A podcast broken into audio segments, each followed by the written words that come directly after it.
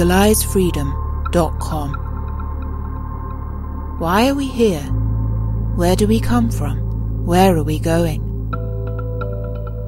From the nature of reality to the future of humanity. Listen without limits. Unchain your brain. Change your thinking. Change your life. LegalizeFreedom.com.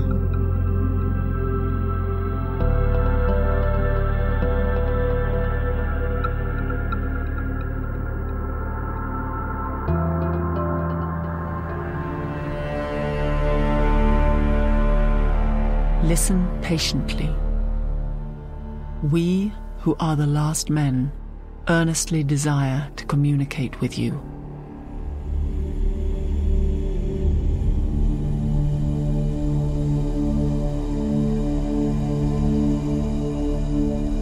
Astronomers have made a startling discovery, which assigns a speedy end to humankind.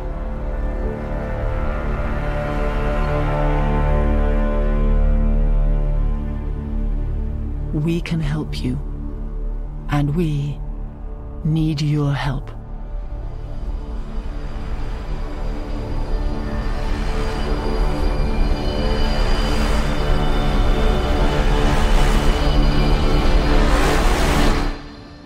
Greetings and welcome once again to LegalizeFreedom.com.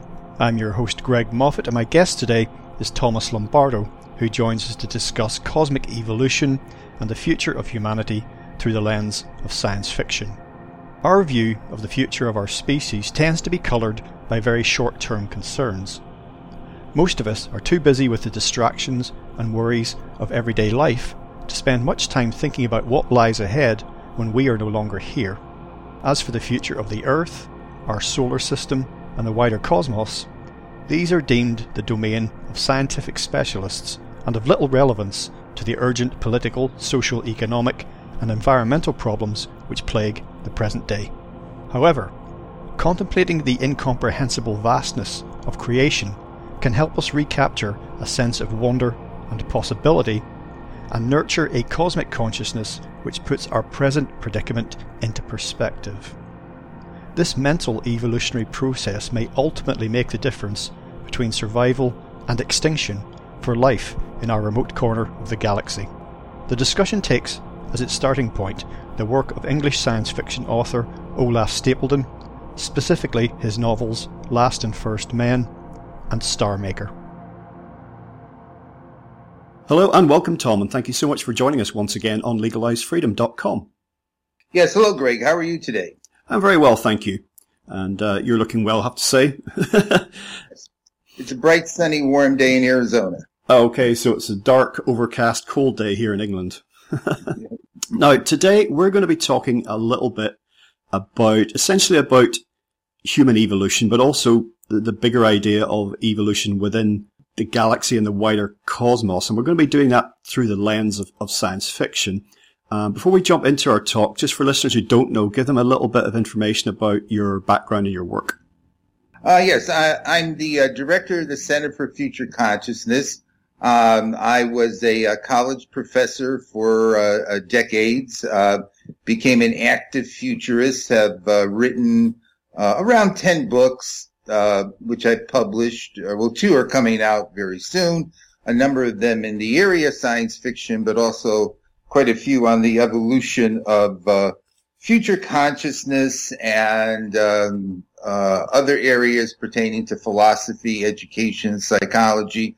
I live in a, uh, suburb of Phoenix, Arizona, and um, I've had a, a passion and interest in science fiction since I was a kid.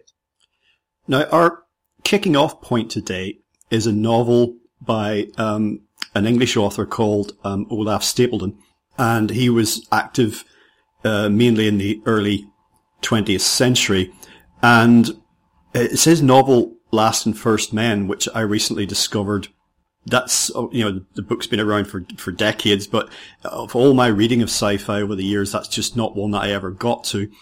And I wanted to have this talk with you today because the thing that struck me about it more than anything I've ever read in science fiction was the vast scale of time that the book takes in and the, vast scope of it.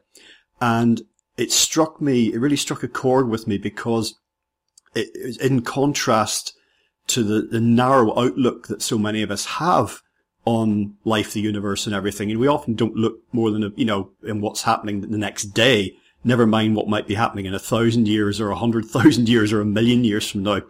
It almost seems like why contemplate anything like that? You know, because it's, it's, it seems irrelevant in a way to our lives. But it, and it, it struck me at this time as well that for the last year that we've lived through, uh, with the pandemic, because it seemed to me that people's thinking and their outlook had become even more constricted and more narrow during this time because the, the only thing that seemed to be happening was the pandemic and any thoughts of the future, any thoughts of building for the future of optimism seemed to just be disappearing at a rapid rate.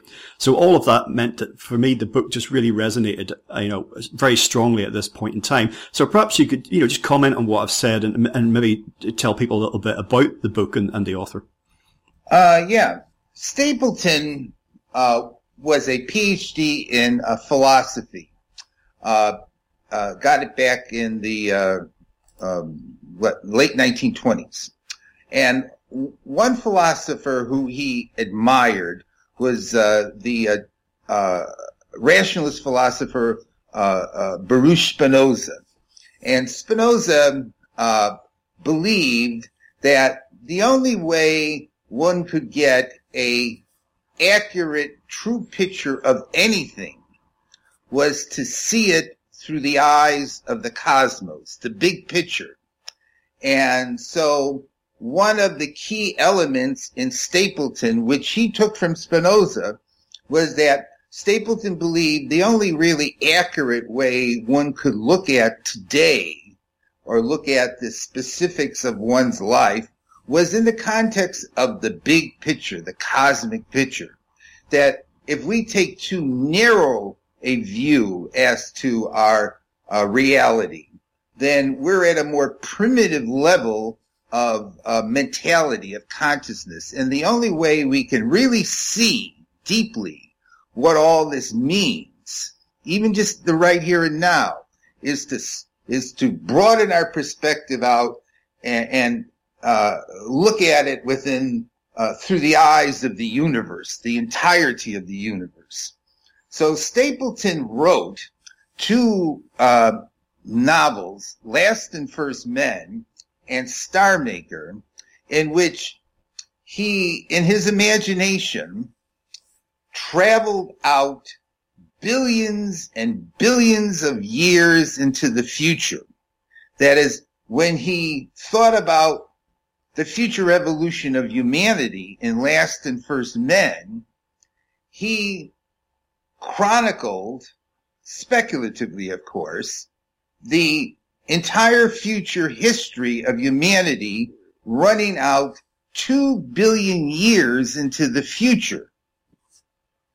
When he wrote Star Maker, he chronicled the future evolution of intelligence in the entirety of the universe running out 30 billion years into the future. Now, there have been other science fiction writers who have, in different ways, approximated to that kind of big picture perspective, but nobody to the extent of uh, a Stapledon. Uh, uh, bear a couple, I would say, in some ways come close. Arthur C. Clarke identifies Stapledon as the most influential writer on his own development.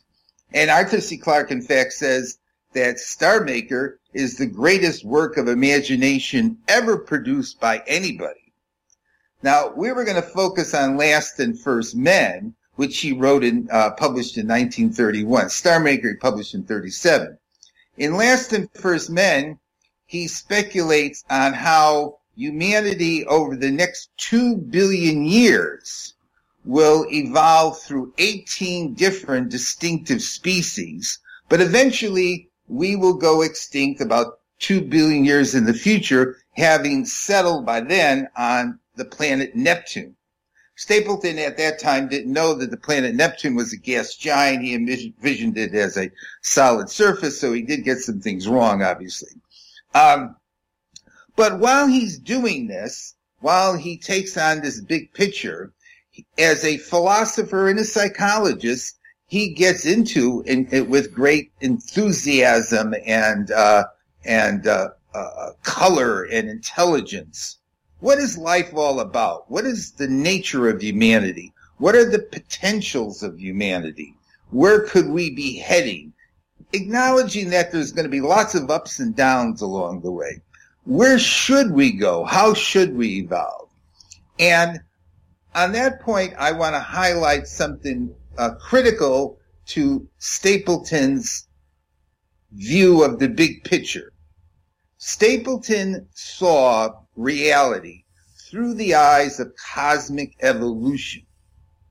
Whether we're talking about humanity or the universe as a whole, he saw reality as an evolutionary reality beginning with the formation of the simplest, most primitive uh, patterns and entities and particles and forces in the distant past.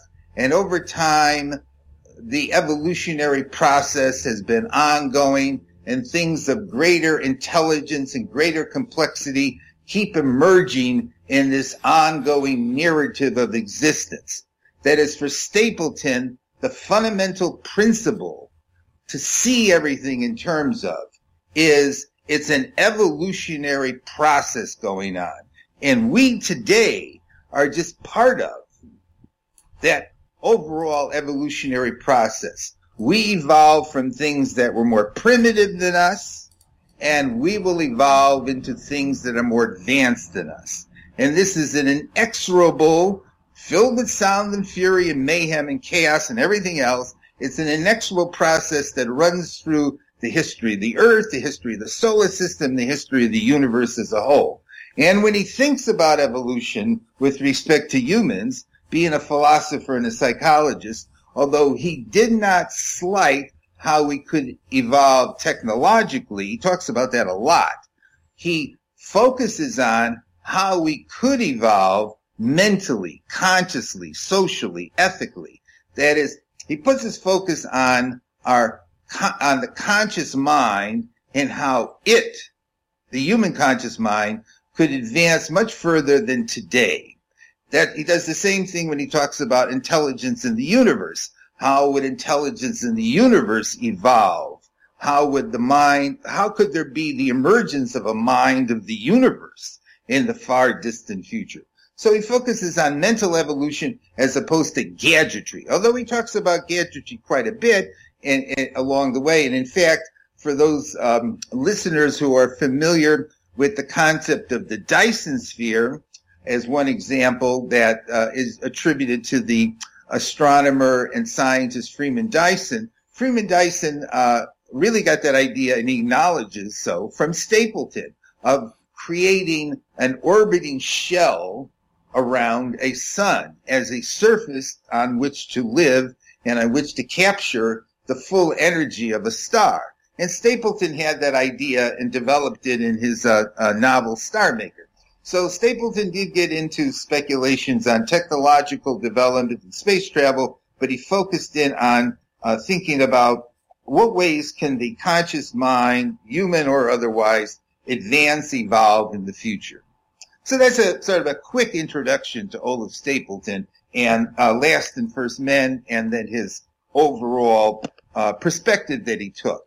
So when we think about today and having a constrictive uh, mindset on our, our reality, where we tend to focus more on the immediate here and now, there's lots of reasons why that's the case, but speaking uh, as someone from uh, the perspective of, of Stapledon, he would say that what's critical is that we move out of that. We get out of that. We need to get out of that. We need to get out of just a, a narrow perspective and we need to start to think ahead and we need to expand our consciousness. And sooner or later we will. Uh, but having a limited consciousness to the here and now uh, I would say is the is an indication of a threatened fear response to reality, where we close up and narrow our mind because we feel in a state, uh, we feel more in, in a survival mode state. And that indeed happens psychologically when there's threat. Uh, the, the here and now becomes more important and the future and the past become less important. Well, this might be a little bit of a curveball, but I've done quite a lot of reading and writing and thinking around uh, Jungian ideas, uh, you know, psychoanalytic ideas and yeah. mythical ideas uh, in relation to the situation we, we found ourselves in with, with the pandemic. And one reading of it, and I've had a couple of guests on to talk about this. One reading is that we're kind of being, this is an evolutionary push that we're receiving at the moment in order to do some of the, the mental development that you're speaking about. You know, this is a, an indication to us that we, we need to, to move forward eh, in some ways. Uh, and the, the, response to that hasn't been particularly encouraging, but nevertheless, it's just, it's one reading that has resonated with me. Um, that is, you know, we're, we're being given a message here. We're being, there's an attempt for us to be taught a lesson. Um, and so, yeah, basically it's an evolutionary push and how we respond to that. Well, it remains to be seen, but that's what yeah, it is. Yeah, I, I, I agree with that interpretation entirely. In fact, to, um, uh, what we're doing right now is going to, uh, dig down a little bit deeper, both into Stapledon and the whole idea of evolution. And um, the basic point being raised here is that crises and challenges are uh, stimuli that provoke um, evolution. That evolution will often occur when our existence is threatened. And so if we see that our present mode of existence, socially, technologically, has flaws in it, those flaws become all the more apparent in a time of crisis and challenge. And it can push us. It, it can, not necessarily will, but can push us to a higher level of adaptation, a higher level of understanding. And Stapledon believed that too, understanding evolution, that it's the crises, the challenges, the problems that move evolution along. We become too complacent and don't move when there aren't challenges. So, for example, today, in the uh, midst of the um, um, uh, pandemic crisis, it seems to me very clear that humanity should, whether it will or not, but should realize a much better, higher level of global cooperation as opposed to nationalistic competition. Create a more unified, balanced, collective consciousness because we face a global problem that we are not handling very well globally. and even though we might think that, well, we're going to take care of our neighborhood, take care of our country, the situation we're in right now is not a situation that is a problem that's going to go away as long as our country handles it right. No, it's only going to really get under control when collectively we get it right. And to push it a little bit further, you know, the United States and Great Britain and some of the other uh, uh, countries in the West are beginning to get a handle on COVID and bring the numbers down with the vaccine and other things. But while that's going on, the second most populous country in the world is in the middle of hell right now, India with COVID. And even in India's suffering, but the fact that India's suffering is something that we all event, uh, are, will suffer because of until we work together. And so crises will force us to work together. Uh, excuse me. Crises will force us to move forward. And in this case here, the moving forward is going to be working together better and seeing that we have a common set of problems and challenges. In this case here, pandemics, because this won't necessarily be the last one. And that we need to collectively come together better in dealing with them because what hurts people in another part of the world will eventually ripple out and hurt us too. Yeah, now you mentioned challenges in relation to evolution, and this brings to mind the the concept of uh, punctuated equilibrium in Yes. evolution versus the sort of gradualism of the, of Darwinian evolution. Basically, punctu- punctuated equilibrium. You maybe give a better definition than me, but it's circumstance, environmental circumstances pushing a species to evolve or perhaps to, you know, split into two different species, whatever it happens to be. Uh, and then that's uh, interspersed with long periods of stasis. Um, whereas the gradualism of, of Darwin was that, you know, that things are changing all the time at a, but at an imperceptible, an imperceptible way because over such a long period of time. And that's something that you see in, um, in Stapledon, you know, with Last and First Men, and Star Maker, that, you know, that the, the environmental circumstances, things change, challenges come up and the, the, the humanity evolves over quite rapidly in, in evolutionary terms as a, a response to those uh, challenges and crises. Yeah, uh, uh, the idea of punctuated equilibrium, which you pretty well got, is that the hit, the fossil history doesn't show this gradual transformation of species and ecosystems. It shows periods of relatively stable species and ecosystems with intermittent periods of rapid ecological change among many species at the same time. So for a great deal of the time, things will stay relatively the same, not completely, relatively so. And then for relatively short periods of time, there'll be big changes. Now you can think about this with your own life too.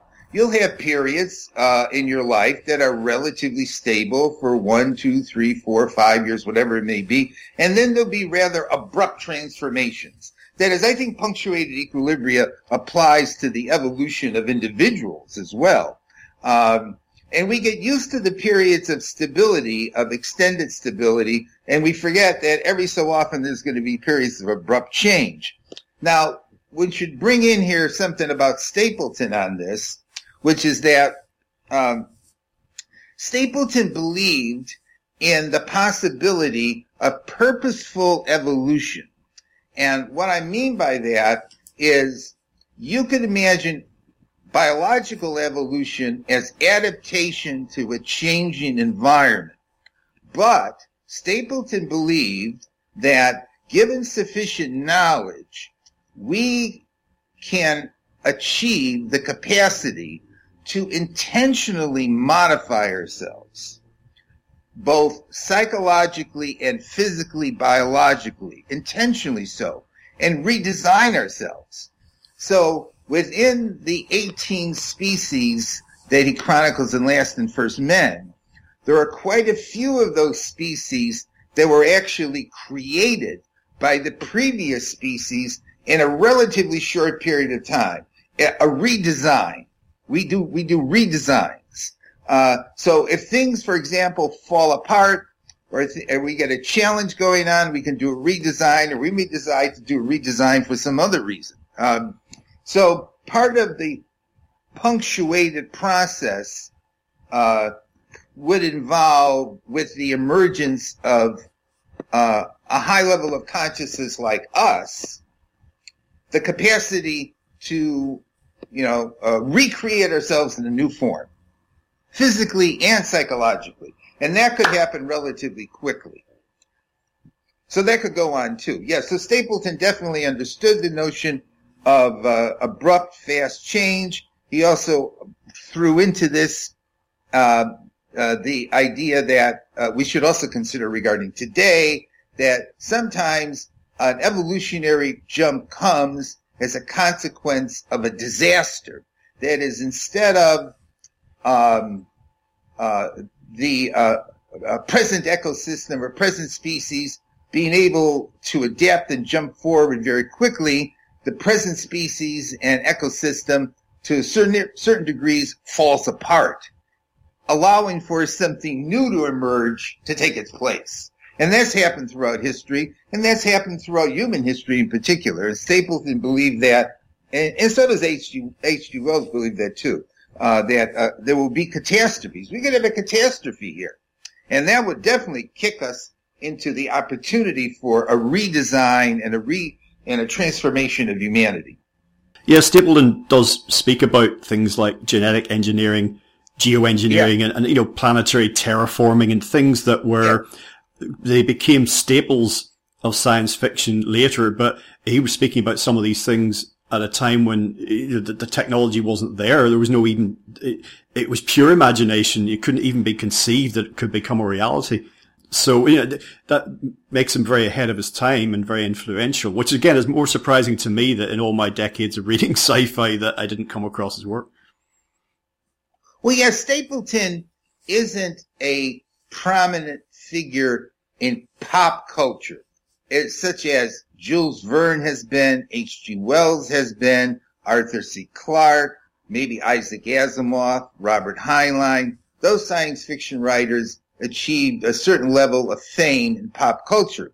Stapledon, if you're in science fiction, if you're an avid fan of it, you're liable to run across him. But once you run across him and, and you, you, it hits you that shit, this character really had a colossal imagination, a very creative imagination. And his visions, um, uh, were, um, very influential on lots of other science fiction writers. But his popularity in pop culture isn't there. It, you know, um, um, it, uh, he somehow gets lost in the translation. Um, uh, like we were, uh, uh we were talking, uh, Greg, about, um, Last and First Men, and you had mentioned to me about a month ago that they, uh, Jóhannsson had created a movie based on the novel. And um, uh, fortunately, I was able to watch the movie. And um, it would be a challenge in, uh, to make a relatively accurate movie of uh, either Star Maker or Last and First Men because they're so rich and so expansive and so intricate. How could you put them up on the screen? Although maybe now with increased special effects, and if someone wants to sit for two or three hours, you could do a halfway decent job of it. The, the movie Last and First Men, which was produced, is artistic, creative, uh, very, um, moody, great ambience, great musical score, great imagery, but a lot of the detail, a lot of the depth of the novel is not in the movie, but it would be a real challenge to get it into a movie because of the richness of uh, uh, Stapledon's imagination uh, and the things he envisions. Like Stapledon back in 1930, and people are of course familiar with this, Stapledon envisioned that along the saga of humanity, at one point we decide to turn ourselves into giant brains hooked up to technological lines of communication and that we live in virtual realities in these giant brains. That's like something you would hear from today, but Stapledon was writing about that in 1930 and also redesigning ourselves so that we had wings that we could fly about. That was another version of humanity that Stapledon envisioned. Or putting a pair of eyes on the back of our heads so we could have omnidirectional vision. And that's another of the species. In fact, Stapledon even invents the idea of putting an eye in the top of our head so that we can be continuously in a state of cosmic awareness, looking up at the stars all the time. So the 18th men, the last men, in fact, in Stapledon, have five eyes. And in fact, on top of all that, there are 96 relatively distinct sexes that have to come together into a group consciousness to produce an offspring. So there's lots of very fascinating and intricate ideas in Last and First Men, which demonstrate uh, uh, the um, uh, uh the creativity of his imagination. And uh, it would be a challenge, of course, to get that up on a screen. Yeah, that's one of the things that occurred to me was with some of the other better known sci-fi authors that their work had been translated into television and movies, you know, which is where yeah because these days, you know, most people, uh, how should I put it? The, the amount of books being read is kind of like, has been in decline. A lot of young people don't read books at all. Uh, but right. they'll, they'll, consume visual media and also computer games. A lot of sci-fi has uh, been turned, have been turned into computer games. But uh, something like Last and First Men or Star Maker are basically unfilmable. So I would say that Jóhann Jóhannsson's interpretation is more like a response to the novel yeah. than anything else, you know, because that's all you can really do. And I, would imagine, I mean, even if you look at it uh, in a really crude way, okay, so we're going to film Last and First Men. We've got 18 iterations of humanity to go through. Um, and for the film, if we, if we spend 10 minutes, 10 minutes on each iteration, how long does that add up to? Straight away, you can see the problem. You know, it was a bit like David Lynch trying to film Dune, which uh, I, mean, I remember reading Dune and some of the sequels thinking this cannot be translated to the screen, but he tried his best. And I don't know, I can't remember the name of the book, but there's a Russian sci-fi author and his, one of his books was turned into a movie a few years ago called Hard to Be a God. Oh yeah, that's the, uh, uh, uh Strugatsky brothers. Yeah, Russian. no, that yes. that is the most even outside. I mentioned David Lynch, so even out of something outside of something like Eraserhead, Hard to Be a God is the most challenging cinematic presentation that I've ever sat through. And when I went to see it, some people walked out. So I can only imagine that trying to film uh, Last and First Men or Star Maker would result in something that will be about three or four times. You'd probably have to spend a day watching it, and it would be more challenging than Hard to Be a God. Yeah, well, you know, well, a long time ago, when I, uh, when I first got into reading uh, uh, science fiction and fantasy, one of my favorite uh, uh, readings was uh, Tolkien's The Lord of the Rings, with The Hobbit, of course, thrown in as the fourth book. And I thought, wouldn't it be great, but next to impossible to ever put this up on the screen? But eventually, it was achieved uh, very well, you know, with uh, the advances in special effects and uh, uh, uh creating, um, you know, uh, four. Well, actually, they created six movies out of those four books.